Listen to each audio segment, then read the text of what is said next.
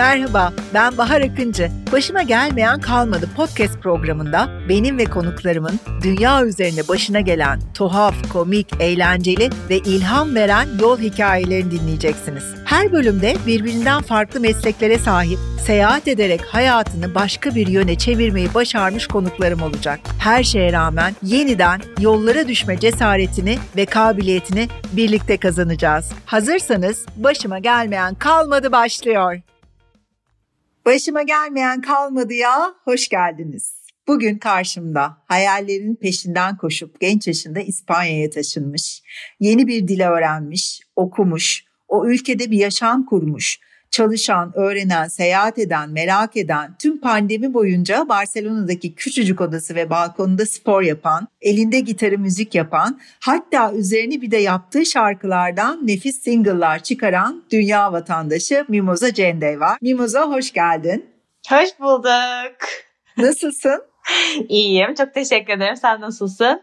İki geçen ağır yıldan sonra çok iyiyim. Birbirimizi çok yakından takip ettiğimiz için e, aynı zamanda pandemideki günlerimizi de biliyoruz. Sen işte benim İstanbul'daki günlerimi biliyorsun, Fethiye'deki günlerimi biliyorsun. Ben senin ve senin gibi İspanya'da yaşayan arkadaşlarımın yaşadığı zorlukları biliyorum. Şükür ki hepsi geçmeye başladı diye ümit ediyorum. Sana şunu soracağım. Şimdi Barcelona'da bir bit pazarında tanışmamızın üzerinden 5 yıl geçti. Sen büyüdün, okulunu bitirdin, çalışmaya başladın. Bir dönem işsiz kaldın ama asla pes etmedin ve yaşadığın şehre sıkı sıkı tutundun ve bunların hepsini tek başına başardın. Ben bizzat şahidiyim bu konunun. Nasıl başladı senin Barcelona maceran? Nasıl bir hayal kurdun da buralara geldin? Valla ben bunun bu kadar uzun süreceğini ve buralara geleceğini bilmiyordum gerçekten. Benim Barcelona'ya gelişim master yapmak içindi ve bir senelikti aslında. Hani bir sene master'ımı yapar dönerim diye düşünüyordum ama gelin görün ki 6 seneyi geçti Barcelona'dayım.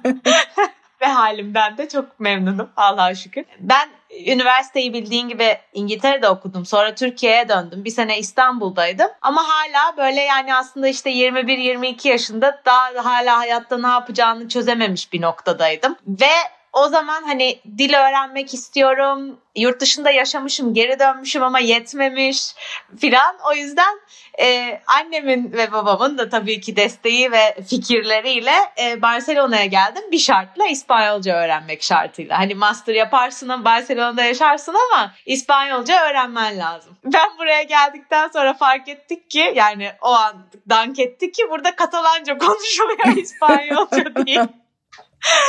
Ama e, şimdi ikisini de konuşuyorum.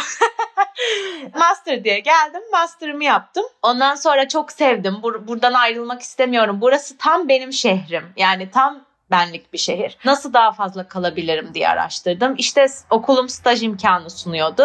Otelde çalıştım bir yaklaşık 7 ay yeme içme bölümünde. İnanılmaz mutluydum orada çalışırken. O bitti. Peki okula başvuru sürecini soracağım sana. Ee, bir başvuru sürecinden geçtin, kabul geldi. O şekilde mi geldin? O, okul okullara kendim araştırdım, kendim buldum. Hani ne okumak istiyorum, ne yapmak istiyorum gibisinden. Tek tek baktım neler istiyorlar diye. Ee, benim şöyle bir şansım vardı tabii. Mesela İngilizce kanıtlamama gerek yoktu. Çünkü zaten İngiltere'de okumuştum. Okul bu arada İngilizceydi tabii ki. Hı hı. İngilizce üniversite okuduğum için zaten onu kanıtlamama gerek yoktu. Not ortalamama bakıyorlardı. O kadar yani zaten gerisi bildiğin işte başvuru şey istiyorlar. Bir tane online test yaptırmışlardı. Test yaptım. Öyle kabul oldum. Ama her okulunki de farklı. O yüzden hani tek bir şey de söyleyemiyorum açıkçası. Benimki bir business school olduğu için yani normal üniversite yok. Sadece MBA, master vesaire vesaire. O yüzden her okulunki farklı. Ona bir şey diyemiyorum ama benimkinde bir senelik bir master. International Management yani uluslararası işletme master yaptım. Ondan sonra da otelde çalıştım çünkü hep turizmde çalışmak istiyordum. Daha önce hep eventlerde çalıştım, acentalarda çalıştım çünkü üniversitede etkinlik yönetimi okumuştum ama hiç otelde çalışmamıştım. Ve hani bir otel deneyimim de olsun diye burada otelde staj yaptım. İnanılmaz çok sevdim. Sonra oteldeki müdürüm beni hatta işe almak istedi ama işte bu vize de olayları yüzünden biliyorsun sen de burada Hı-hı. iş vizesi almak çok zor çok hakikaten. Zor. Yani otelin gerçekten Mimoza'ya e, muhtaç olduğunu ve Mimoza'dan başka kimseyi bulamadığını ve Avrupa'da bulamadığını kanıtlaması gerekiyor. O yüzden evet. e, böyle bir şeyin altına girmiyorlar zaten. Çok uğraştı müdürüm. Çok seviyordu beni ama olmadı. Ve ben bunun üzerine avukat lara gittim ve böyle şeyi dedim yani ben dönmek istemiyorum. Ne olur bir yolunu bulalım yani. Hani vizem bitiyor burada kalmak istiyorum. Avukatlar da bana o zaman dediler ki 3 sene eğer İspanya'da öğrenci olarak geçirirsen 3 seneden sonra sponsorluk almana gerek kalmıyor bir şirketten. Direkt sen de bir İspanyol vatandaşı gibi bir iş bulup işe girebiliyorsun. Hmm, bu çok güzel bir detay. Aynen. O yüzden benim orada kalmıştı bir senem hani bu sınıra gelmeye. Çok istiyorum kalmak vesaire.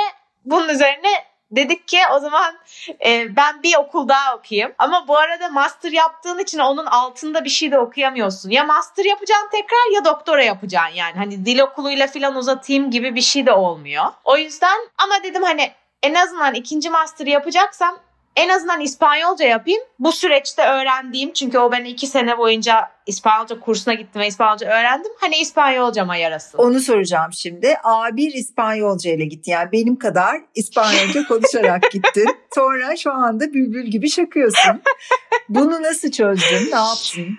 Ben aynen senin dediğin gibi A1'e gitmiştim İstanbul'da Cervantes, Cervantes'te. Sonra buraya geldim. Ve ilk geldiğim zaman hakikaten baktım burada Katalanca her şey. Okula gitmeden öğrenemeyeceğimi fark ettim. Yani sokakta hani kulak do- dolgunluğum olur, duyar öğrenirim gibi bir şey değil ne yazık ki Barcelona'da. O yüzden hep dil okuluna gittim master yaparken. İşte haftada iki gidiyordum. Tatil olduğum zaman yazları intensif bir ay gidiyordum. Sonra işte tekrar yani zamanıma göre birazcık. Göre. Ama Hı-hı. yaklaşık bir ne diyeyim ben sana bir buçuk iki sene gittim yani. Hani hep aralıklı yani aralıksız hep gittim. hem okula gittin hem çalıştın. Evet hem de kursa gittin İspanyolca evet. kursuna. Evet, yani evet. dışarıdan gözüktüğü kadar hiçbir şey dolce vita harika kolay değil.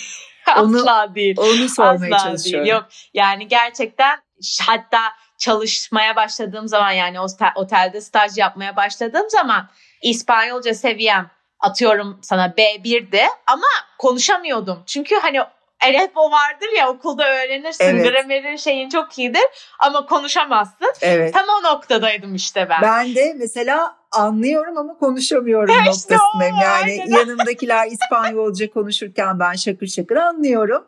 Ama şakır şakır konuşmaya gelince dut yemiş bülbül kesiliyorum. Aynen işte o noktadaydım. Bir şekilde otele yani ilk görüşmeyi yaptığımda kadına güzel İspanyolca çalışmıştım ve konuşabildim ama otele girdikten sonra yani hiçbir şey anlamıyorum, hiçbir şey konuşamıyorum. Çünkü bir anda böyle hani sonuçta otelin de bir jargonu var. Her yerden farklı insan var Tabii. vesaire. Hakikaten ilk bir buçuk ay aşırı sudan çıkmış balık gibiydim. Hiçbir şey an etrafımda toplantılara giriyorum. Ne olduğunu hiç anlamıyorum falan falan. Çok böyle böyle bir hani ya ben bunu yapabilecek miyim dedim. Ama buradan beni dinleyen sevgili dinleyicilere bir öğüt vermek isterim. hep şey derler ya hani bir şey yapmak istiyorsan ve sana karşına bir fırsat çıktıysa ama korkuyorsan veya yapamayacağını düşünüyorsan veya yetersizsen onu yapabileceğine yaparım de başla devamını devamını bir şekilde çözersin yani. Gerçekten tam oydum. Hani bir şekilde çözüldü. Ve sonra da otelde son günümde işte o oda servisinde çalışan adam bana dedi ki Mimoza dedi hatırlıyor musun staja ilk başladığında nasıl İspanyolca konuşamıyordun? Dedim ki bu yani güzel bir şey mi kötü bir şey mi? Anlamadım. Dedi ki yok işte dedi sana hani tebrik ederim dedi işte 7 ayda ne kadar güzel konuşmaya başladın. Hakikaten orada konuşmak zorunda kalınca gerçekten açıldı konuşabilmem. O şekilde artık ondan sonra bir B2 B2'ye kadar kursa gittim. Bir noktada bıraktım zaten. Çünkü o B2 böyle bitmeyen bir e, sarmal yani C1'e asla geçemiyorsun böyle sonsuza kadar. Zaten artık anlaşıyordum herkesle. Ondan sonra da işte ikinci master'ımı İspanyolca yaptım. Yap, gayet güzel yapabildim. Hatta master birincisi oldum ve nasıl oldum hakkında hiçbir fikrim yok. Master'ı birincilikle bitirdim. Alanın ve, neydi? E, ikinci master'ım şeydi. Dijital pazarlama ve turistik e-commerce hmm. gibi geçiyor. Çok güzel. Aslında evet o da böyle tamamen sosyal medya ve daha çok e, oteller, hava yolları, eventler bunların internet siteleri ve nasıl Hı hı. işledikleri ve işte nasıl sen bir bilet alırken işte fiyat neye göre değişiyor falan falan bunlarla alakalı. Aynen. Çok ilginçti aslında hani iyi ki yaptım diyorum şimdi hani onu o zaman böyle çok belki istemeyerek hani sırf yapayım diye yaptım ama iyi ki yapmışım yani. Ve o şekilde 3 senemi tamamladım. 3 senemi tamamlayınca böylelikle işe başlama fırsatım oldu. Ve çok şansıma çok çok şansıma tam o sırada daha önceden iletişim kurduğum bir turizm acentası e, sahipleri de Türk sen de tanıyorsun. Evet sevgili Ee, İnci ile Joshua'ya aynen. selam söyleyelim İnci ile. Joshua'nın e, şirketi vardı. Ben onlara daha önce gidip iş yalvarmıştım İnci'ye ama onlar da tabii beni alamamışlardı işte doğal olarak. Tam o sırada tekrar iletişime geçince inanılmaz bir fırsat çıktı ve onlarla beraber çalışmaya başladım. Diyeceğim o ki yani aslında daha önceki kovalamalarım o zaman işe yaramamış olsa da bir noktada hakikaten Evet. İşe yaradı. Evet. Ve iyi ki dedim ki ben onlarla gidip tanışmışım, kendimi göstermişim vesaire. Ben başarılı insanların e, şanslarını kendilerinin yarattığına çok yürekten Kesinlikle, inanıyorum. ben de, Çünkü ben kesinlikle. de öyle bir insanım. İn- buna inanılmaz inanıyorum ve o yüzden herkese diyorum yani kovalayın, ko- korkmayın yani. Kovalayacaksın. Kovalayacaksın. Bilemezsin ne ne olacak, ne çıkacak. Belki bir şey çıkmayacak, belki bir şey çıkacak. Yani o yüzden Sonra pandemi geldi çattı ve neler oldu hayatında? Aynen ve iki, çalıştım iki sene. Evet. Sonra pandemi oldu işte. Ve pandemi de en çok bizi bizleri vurdu. Yani Evet turizm acenteleri. turizmi vurdu. Ve kapandı şirket o dönem. E, tamamen kapanmadı yani. O dönem kapandı. Küçüldü diyelim. Küçüldü. Yani şöyle o zaman her hiçbirimiz ne olduğunu anlamadığımız için böyle bir duraksama dönemine girildi. Evet. O sırada da devlet de hep yardımda bulundu zaten bu gibi şirketlere ve bize ve işte çalışanlara vesaire. Ve o dönem ben evde oturmaya başlayınca gitar öğrenmeye başladım. Ama sen zaten keman çalıyordun ve bir müzik ben geçmişin zaten var. evet. Ben zaten keman çalıyorum ve zaten müzikle ilgileniyorum senelerdir, senelerdir. Her zaman şarkı söylerim ama hep böyle hani coverlar yaparım. Babam da müzikle çok ilgili. işte stüdyosu var. Onunla beraber biz hep kayıtlar yaparız vesaire. Ama hani git mesela gitar bilmiyordum. Arkadaşımın gitarı bende bu arada kalmış olan bir gitar. Pandemideyken de hani dedim böyle böyle tıngır mıngır bakalım çıkartabiliyor muyuz bir şeyler ve akorlar öğrenmeye başladım. Yani gitar çalıyorum demeye de bu arada ben utanıyorum yani gerçekten gitar çalanlardan özür diliyorum ama hani benim burada bildiğim işte 5 tane akor 10 tane akor var ama öyle öyle pandemide çok güzel geçti günlerimiz yani. Evet.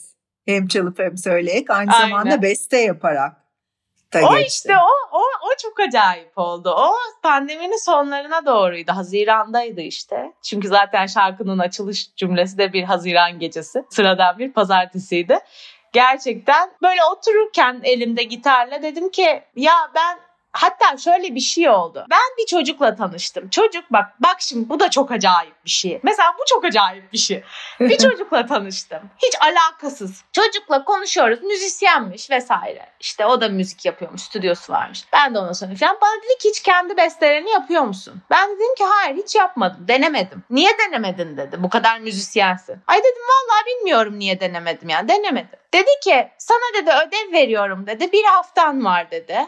Bir beste yapıp bana yollayacaksın dedi. Vay. Ben de tamam dedim çocuğa tamam mı? Sonra sal konuşmadık zaten bir daha. Sonra hakikaten tam bir hafta cuma günü cumartesiydi biz çocukla tanışmıştık. Cuma günü ya ben bir oturayım deneyeyim bakalım oluyor mu hakikaten. Evde oturuyorum gitarla. Ve hakikaten oturdum maviyi yazdım ve de, tık tık tık yani yazdım akorlar bütün şarkıyı bitirdim. Ve sonra unuttum şarkıyı. Çocuğa da bu arada yollamadım yani. Ben şarkıyı, şarkıyı yaptım ama yollamadım. Ondan sonra sonra birkaç gün sonra aklıma geldi. Yolladım böyle akorlarının fotoğrafını. Çocuk da böyle alkış mı yolladı? Well done mı dedi? Bir şey dedi böyle geçiştirdi beni. Neyse. Sonra en işin garibi aradan aylar geçti. Ve ben bir noktada böyle şey oldum. Ya ben bir beste yapmıştım ya. Dur neydi şu bir dakika bir çalayım bir daha tekrar filan dedim. Bu sırada da yanımda Martin var. Martin de şimdiki erkek arkadaşım. O zaman tanıştığım erkek arkadaşım. Martin var gitar aldım çalmaya başladım. Bahar bir baktım şarkının sözleri. Ben Martin'le tanışmadan önce yazmıştım şarkıyı. Martin'le tanışmamı anlatıyor. Çok enteresan. Yani baya bir Haziran gecesi sıradan bir pazartesi değildi çarşambaydı dönüp baktım sonra ne gün tanıştık diye de. Hakikaten üstümde şort terlik şarkıda öyle diyor. Şortum sandaletimle kafamda hiçbir beklenti olmadan çıktığım bir gün gerçekten mavi gözlü bir çocukla tanıştım. Çok acayip. Nasıl olabilir? Şimdi bana bunu açıklayın. gerçekten çok. Ve ben bunu çalarken yanımda Martin oturuyor.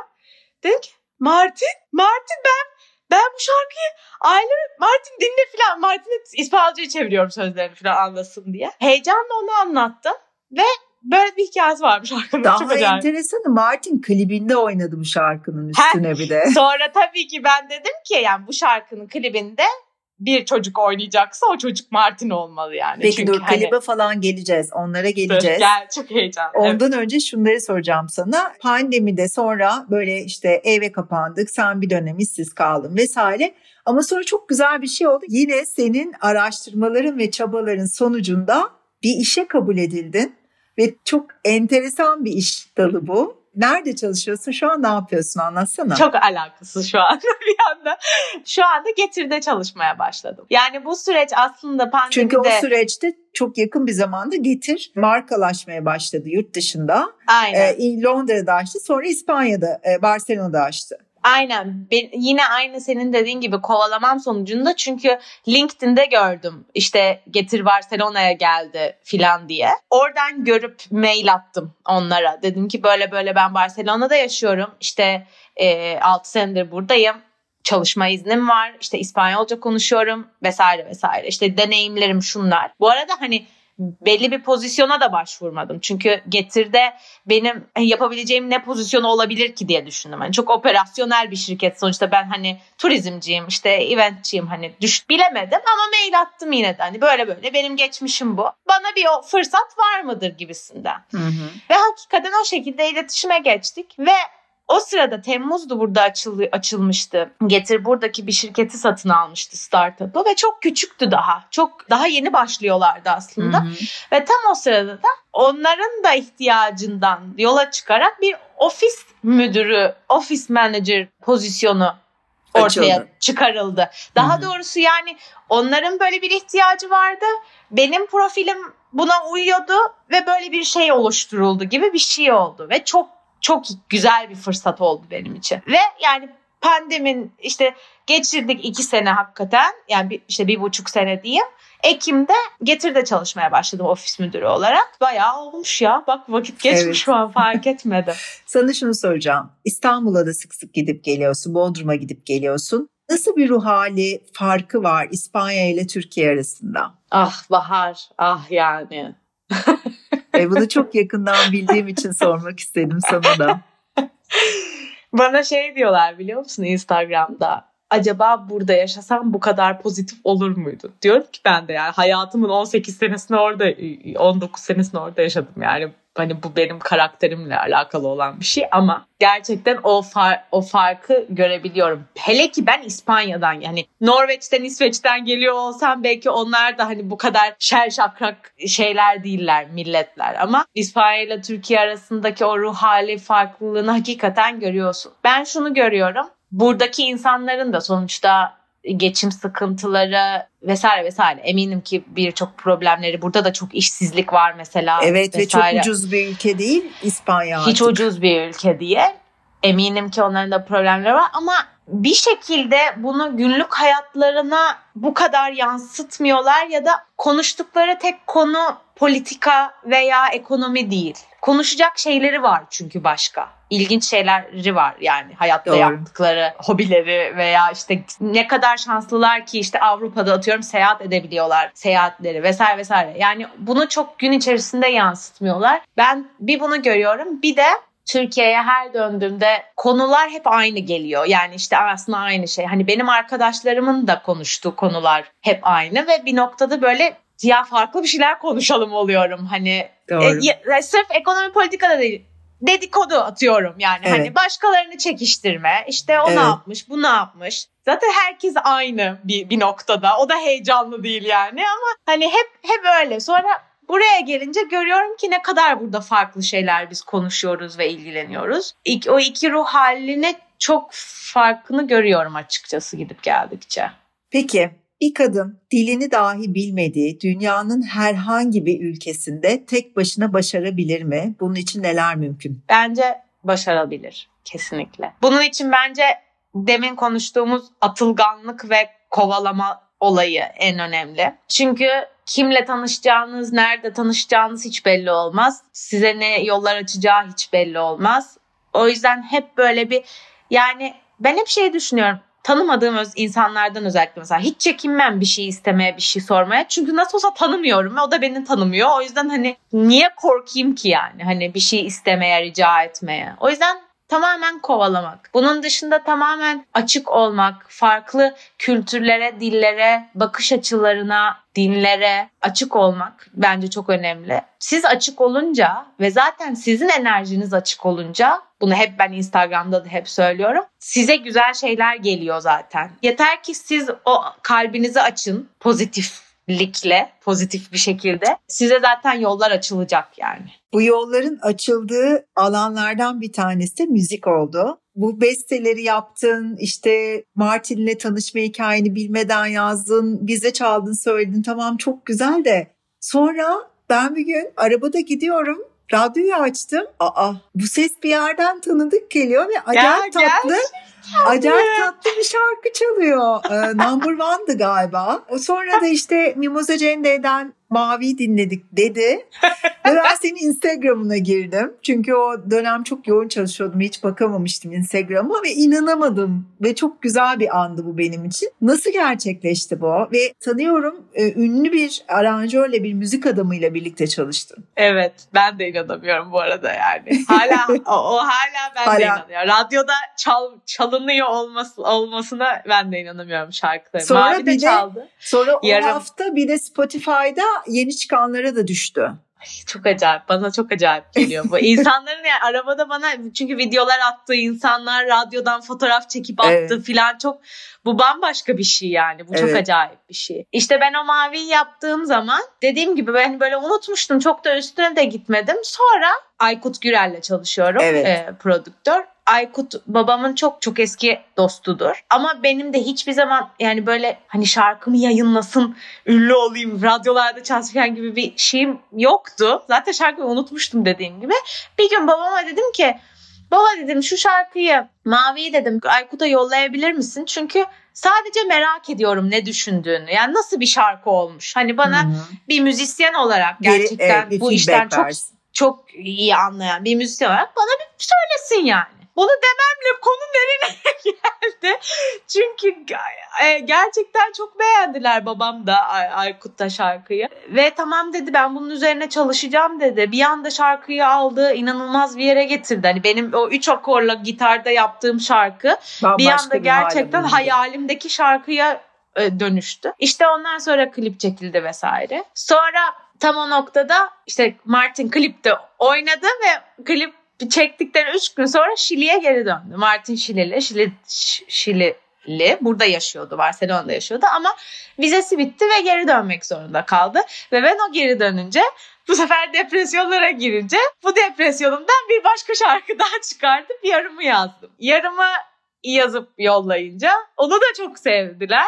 Hani babam da diyor ki yani oturup sen bunu böyle tak diye yazıyor musun? Ben o sırada ağlıyorum falan tabii şey e, özlem yaşıyorum. Ve ikinci şarkı yarım o şekilde çıktı. Onun klibini çektik. Bir, çünkü yani ben klipleri de özellikle yapmak istedim. Çünkü şey kafasındayım ben birazcık. Hani bir işi yapacaksak tam, Tam yapacağız ve güzel yapacağız yani ve hak ettiği gibi yapacağız. Hatta yarımın klibini ben burada ilk başta çektim. Mavi'nin klibi gibi Barcelona'da. Ve klibi hiç beğenmedim. Ama hiç beğenmedim. Yani böyle ahlıyorum mahlıyorum filan falan. Ama bir yandan şey de diyemiyorum. Hadi bir ikinciyi çekelim gibi bir şey de diyemiyorum. En sonunda babam bana bakıyor diyor ki "Ya Mimoza bu kadar bunu beğenmediysen tamam gel ikincisini yapalım yani. Çünkü bu hani sonuçta ben şarkıyı çok sevdim. Çok güzel bir şarkı oldu. O yüzden klibinin de içime sinmesi ve güzel bir Evet. klip olması gerekiyor. Paylaşmaya heyecan duyabilmem için. O yüzden ikinci kere çektik yani. Hani ve bunlar kolay şeyler asla değil. Hani böyle lay lay lom şeyler hiç değil. Ama sonuç olarak gerçekten çok içime sinen bir şey oldu ve şimdi üçüncüsü yolda e, yaza bomba gibi, bomba gibi düşmeye geliyor. Şahane. Peki ana temamıza geri dönüyorum. Bu Evet. bir aynı zamanda yolda olanların programı biliyorsun. Başıma gelmeyen kalmadı. Aposto ile birlikte gerçekleştiriyoruz. Ve buraya gelen bütün gezginlere, seyyahlara sorduğumuz bir takım böyle can alıcı sorular var. Sen de pek çok ülkeye, kıtaya, şehre, köye, kasabaya gittin, gidiyorsun. Avrupa'daki seyahatlerini biliyorum. En son Şili'ye gittin, Şili'den döndün. Onu ayrıca konuşacağız. Ama çok sevdiğin, tek başına hiç sıkılmadığın ve Türklerin de çok sevdiği Lizbon'u biraz anlat istiyorum bize. Ben gerçekten geçmiş hayatımda Lizbonluydum galiba. Öyle bir şey. Portekizliydim. Lizbon'un bir köyünden falan olabilirim. Lizbon'u çok seviyorum. Çünkü Lizbon hem Barcelona gibi birazcık ama hem İstanbul gibi hem daha renkli. Barcelona bana daha renkli geliyor. Hem daha daha da canlı geliyor. Yani Barcelona zaten bize Türklere çok canlı bir şehir gibi geliyor. Bana Lizbon daha da canlısı ve daha da gece hayatı, insanların dışarıda olduğu ve sosyalleştiği bir yer gibi geliyor. Ve insanları da açıkçası buradakilerden daha sempatik geliyor Portekizliler. O yüzden hem Portekizlilere çok aşığım, hem Portekiz'e çok aşığım, hem Lizbon'a çok aşığım gerçekten. Peki Lizbon'da diyelim ki ben yarın Lizbon'a gidiyorum. Bahar şu üç yeri mutlaka görmelisin, burada bulunmalısın diyeceğin ilk aklına gelen yerler. Şimdi Mayıs'ta annemlerle gideceğiz Lizbon'a ve onların ilk gidişi olacak Portekiz'e. Hiç gitmediler. İnanılmaz heyecanlıyım onlara ben gezdireceğim için Lizbon'u. Benim üçüncü gidişim olacak. Kesinlikle Mirador'lara gidip yani hatta Santa Lucia var bir tane Mirador. Çok güzel böyle manzara, Lizbon manzarası izleyebildiğin E, bir yer. Mirador'un ne olduğunu da söyleyelim. Mirador e, böyle işte ma- seyir terası. Terası, Heh, Türkçesi seyir terası. Santa Lucia inanılmaz güzel. Oraya gitmeni önerirdim. İkincisi pastelde nata yemeni önerirdim tabii ki. Meşhur Portekizlilerin böyle şey içerisinde, milföy içerisinde muhallebi gibi bir tatlısı Hı hı. nasıl açıkladım. Üçüncüsü de Sintra'ya gitmeni önerirdim. Ee, Sintra Lizbon'un dışında ama bence kesinlikle değer. İnanılmaz ne denir onlara şatoların olduğu bir bölge. Ama evet kesinlikle git ya. Yarın gidebiliyorsan git. E, Yok e, yani daha önce Lizbon'a çok gittim ama bir kere de seninle birlikte gezmeyi çok isterdim. Çok benim de çok sevdiğim bir şehir Lizbon. Çok. Peki Barcelona'da bizi ve şu an bizi dinleyenleri, beni ve bizi dinleyenleri gezdirme görevi sana verildi. Bizi hangi mahallelere götürürdün? Bu görev her zaman be, be, Evet. bende zaten. Bu yeni bir görev değil. Seni zaten seni götürmüştüm aslında. Senin de çünkü kaçıncı gelişindi Barcelona'ya. Gracia'ya götürürdüm. Gracia mahallesi benim çok sevdiğim bir Evet. mahalle. Çok lokal e, insanların olduğu, lokal dükkanların, butiklerin olduğu, restoranların olduğu bir mahalle. Gracia'yı gezdirirdim. Küçük meydanları, küçük sokakları. Pobleno'ya gidebilirdik. Orası da çok Ee, bu insanların arada şöyle gitmediği bir bir, bilgi yer. de verelim. Piriguide'la Piriguide'ı indirdiklerinde Barcelona ile ilgili senin orada bir bölümün var. Aynen bak Ee, iyi ve hatırlattı. Ben de bu e, geçtiğimiz hafta Adıyaman'ı seslendirdim. E, Nemrut'u. Orada benimle karşıma çıktı. Aa dedim Mimoza'da Gracia'yı anlatmış. Aynen Gracia'yı gezdirdim ben Evet. de orada sesli. Böyle o çok de iyi bir şey tatlı de bir var. şey. Çok. Takıyorsun kulaklığını benle beraber yürüyorsun gibi oluyor. E, Gracia ve Pobleno'yu gezdirdim. Pobleno'da buranın böyle eski sanayi mahallesi. Şimdi böyle cool cool işte kafeler, e, restoranlar Sanat vesaire var. galerileri. Çok turistik olmayan yerler bunlar. O yüzden büyük Evet. ihtimalle oraları gezdirirdim. Peki Şili nasıl bir dünya? Yani hem Barcelona ile karşılaştırmanı istiyorum hem Türkiye ile. Ben Şili hakkında Martin önce hiçbir şey bilmiyordum. Gerçekten hiçbir şey bilmiyormuşum yani. Ama gidip görünce fark ettim ki inanılmaz benziyoruz. Yani hatta ve hatta hep bunu söylüyorum. Bizim İspanyollarla benzediğimizden Daha, daha, çok. çok. benziyoruz onlarla kesinlikle. O da Eylül ayında İstanbul'a gelmişti. 3 hafta kalmıştı Türkiye daha doğrusu sadece İstanbul değil Bodrum'a gittik Alaçatı'ya gittik beraber gezdik ve bayılmıştı ve çok sevmişti ve yani o, o da İstanbul'u hani hep evet duyuyor görüyor ama hiç böyle hayal edememişti tabii. Ve benim ailemle ve arkadaşlarımla tanışınca ne kadar benzediğimizi o da bana söylemişti. Ben de gidince gördüm ki yani dünyanın bir ucu bir ucu olan ülkeyle ne kadar benzeyebiliriz yani. Ama mesela doğal güzellikleri, ormanları, e, işte nehirleri, gölleri Bu mesela Şili'nin güneyi çok meşhur. Hiç böyle bir şey beklemiyordum gerçekten. Ama bir yandan beni en çok şaşırtan çöl yani Atakama çölü. Hayatımda Evet. ben hiç çöl görmemiştim. Kum çölü de değil böyle bayağı Mars yüzeyinde yürü, yürüyormuşçasına bir çöl yani. Bu beni çok etkiledi o sessizlik. Hani daha önce hayatımda hiç görmediğim bir şeydi. Atıyorum ormanları vesaireleri gördük ama onu hiç hakikaten o beni çok derinden etkiledi. Santiago şehrine gelirsek bildiğimiz bir şehir yani hiç böyle Latin havasını çok sezemiyorsunuz orada. Böyle Latin ülkesinde olduğunuzu çok anlayamıyorsunuz açıkçası ve bunu bana daha önce de çok kişi söylemişti. Daha böyle bir Avrupa şehri gibi yani. Hani etrafta Şilileri görmeseniz belki anlamazsınız bile. Bildiğimiz büyük bir şehir. Hatta bazı mahalleleri ben böyle arabayla geçerken şeydim böyle aa burası Bağdat Caddesi. Aa burası işte Karaköy falan. Bu şey yani hani o kadar benziyor ki bazı mahalleler hatta. Gerçekten İstanbul'a benzettim bazı yerlerini. Yaşama stilleri de, tipleri de benziyor Şililerin bize. Yani öyle aşırı çok Latin tipleri de yok. Bize de benziyorlar. O yüzden gayet kendimi evde hissettim yani Çok güzel. Şili'de. Peki tüm yolculukların boyunca en çok korktuğun o an? En çok korktuğum an bu soruyu düşündüm. Ve aklıma en son zamanlarda Lizbon'a gittiğim için o geldi. Bir akşam böyle çok güzel bir balık restoranında arkadaşım Ceyda ile yemek yedik vesaire. Sonra yanlış yollara girdik. Benim hatam yüzümden birazcık. Ve kendimizi böyle bir gecenin bir saatinde gemi rıhtımında bulduk böyle Lizbon'un deniz kenarında. Hiçbir şey yok. Böyle ama büyük büyük böyle bir şeyler var. işte gemi. Konteynerler var. Ha, konteynerlar var aynen. Ee, ve böyle asla yürünmemesi gereken yollar. Orada böyle evsiz adamlar vardı işte çöpten bir şeyler alıyor falan falan. Bir an dedim böyle şey gibi köprü altı hani nasıl denir yol üst- üstten arabalar geçiyor falan böyle karanlık korkunç bir yere düştük. Dedim burada buradan bakalım na- nasıl çıkıyoruz. Hatta arkadaşlarımızı aradık dedik ki ya biz böyle bir yerdeyiz hani e, yerimizi attık filan panik oldular. Biz şimdi arabaya atlayıp geliyoruz sizi almaya falan oldular. Yok yok dedik gerek yok gerek yok. O sırada birbirimize tutuna tutuna yürüye yürüye çıktık o bölgeden ama o, o an bir korkmadım değil. Peki şimdi soracağım soru tam seninle ilgili. Tam seni anlatıyor aslında bu soru. Tüm yolculukların boyunca en çok güldüğün o an ya da anlar. Bu işte buna çok kolay örnek bulurum yani. Buna çok bulurum. Yine Portekiz'de Porto'da bu sefer Mert diye bir arkadaşımla yürüyorduk. Mert de böyle benim gibi de- delidir yani normal değil. Pencereden böyle aşağıyı izleyen yaşlı bir teyze iyi gördü.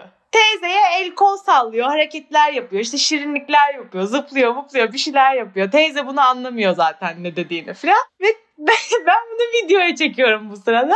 Teyzeye güldü, eğlendi. Teyze böyle Mert'e dedi ki bir dakika dedi. Gitti içeri, geri geldi. Muz kabuğu elinde bir tane ve muz kabuğunu Mert'in kafasına fırlattı. Ama alakasız yani çok alakasız. Ve ben ölüyorum gülmekte. Hayır, hiç anlamadık konuyu niye böyle bir şey oldu. Mert gülüyor, ölüyor yerlere yattı gülmekten filan. Ay bu geldi aklıma nedense sen bunu sorunca. Çok saçma bir olaydı. İyi Allah'tan kızgın yağ falan dökmedi. Muz kabuğu ne? Bir de gitti niye bunu buldu? Bir de e, Londra'da çok gülmüştüm en son arkadaşlarımla yemek yerken ama o, o tamamen işte bence bu şeyle alakalı ya. Ona açık olunca Evet. Çünkü her iki tatilde de onu hatırlıyorum ki ben inanılmaz şeydim. Ya enerjim çok yüksekti ikisinde de. Hı hı. Yani böyle hani heyecanlıydım, enerjim yüksekti. e, Herkesle konuşuyordum, herkesle geziyordum. Hep öyle anlarda böyle çok eğlendiğim evet. anlar ortaya çıkıyor. Evet, benim de öyle. Ay, işte Londra'daki öyle. anı anlatacak mısın?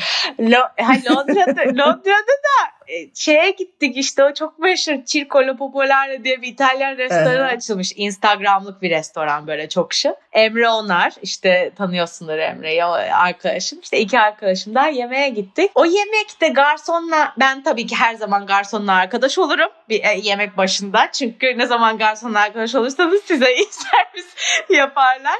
Zaten o akşam da çocuk bize şotlar da davet etti. Beraber içkiler içtik falan falan. Yemekte nedense Emre ile yani her şeye gülüyorduk ama her şeye gülüyorduk. Ben ona bir tatlı denettirdim. Bana diyor ki bu kendi çok sevdiği bir tatlı varmış. Ben ona yeni bir tane tatlı denettirdim. Bana diyor ki ay diyor meğer diyor bu eğlenilecek tatlıymış bu evlenilecek tatlıymış. Ve ama nasıl saçma sapan gülüyoruz. Ay çok Ya gülmüştüm. seyahatin o. güzelliği burada galiba. Çünkü e, anda kaldığımız yegane zaman dilimleri bence seyahatler. Onun dışında gerçekten geçmişi düşünüyoruz, geleceği düşünüyoruz, işte fatura düşünüyoruz vesaire falan filan kafamızda bin tane iş var. Ama seyahatteyken ve gerçekten çok isteyerek, bekleyerek, para biriktirerek, zaman ayırarak gittiğim bir seyahatse eğer o üç ilk üç günü, iki günü, bir günü, dört günü muhteşem geçiyor. Enerjin yüksek oluyor çünkü anda kalıyorsun. Kesinlikle bence de öyle kesinlikle. Peki son sorulara geliyoruz artık.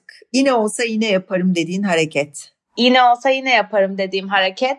Seyahat bağlamında Interrail. Yine 27 yaş altı olsam şu anda yine yaparım. Ucuz tren bileti alıp bütün Türkiye'den mi Avrupa'yı yaptın, Avrupa'dan mı yaptın?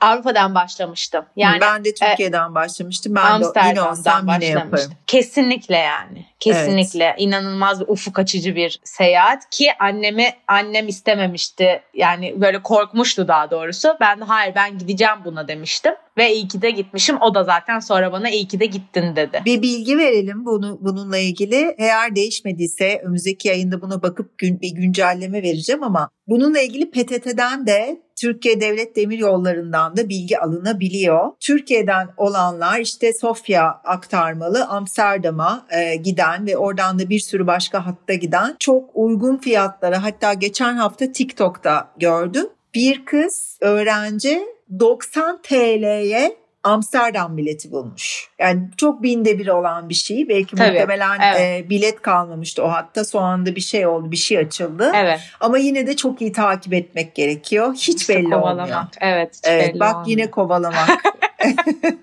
bu, bu podcast'ın e, ana fikri kovalamak Kovalamak. oldu bence. Yakın gelecek planların ya da plan yapıyor musun? Var mı planın? Yoksa akışa mı bırakıyorsun? Yakın gelecekteki tek planım Bahar. Bir ay sonra 30 yaşımı dolduruyorum. O Oh. yüzden tek planım büyük bir parti yapmak 30 yaşımda. Şu anda tek planım bu. 30. İnşallah benimkini de Barcelona'da birlikte kutlayacağız. Aynen seninki de Mayıs'ta. boğa burçları olduğumuz Evet. için. tek planım bu şu an. Ya Mimoza çok teşekkür ediyorum. Senin gibi azimle yaşama tutunmak, seyahat etmek, kendine seyahat ederek bir yol, bir hayat çizmek isteyen, hatta yeni bir ülkede yeni bir hayat kurmak isteyen genç kadınlara ve genç erkeklere son bir sözün var mı? Dil öğrenin. Bence ne dili olduğunu fark etmez. Türkçe dışında bir dil. Kovalayın. Cesur Hayallerinizin peşinden gidin. İlla ki bir yol çıkacaktır siz ona açıksanız. Çok e, arkadaş, çok insan tanıyın, e, biriktirin ve korkmayın yani. Cesaret, cesaretli olun. Söylemesi kolay, yapması zor ama değecek yani sonuç olarak. Çok teşekkür ediyorum. İyi ki geldin. İyi ki konuk oldun. En kısa zamanda yakın bir gelecekte sana şöyle sımsıkı sarılmak dileğiyle. Ben teşekkür ederim beni davet ettiğin için. Çok sevindim burada olduğuma ben de. Kocaman sevgiler. Görüşürüz.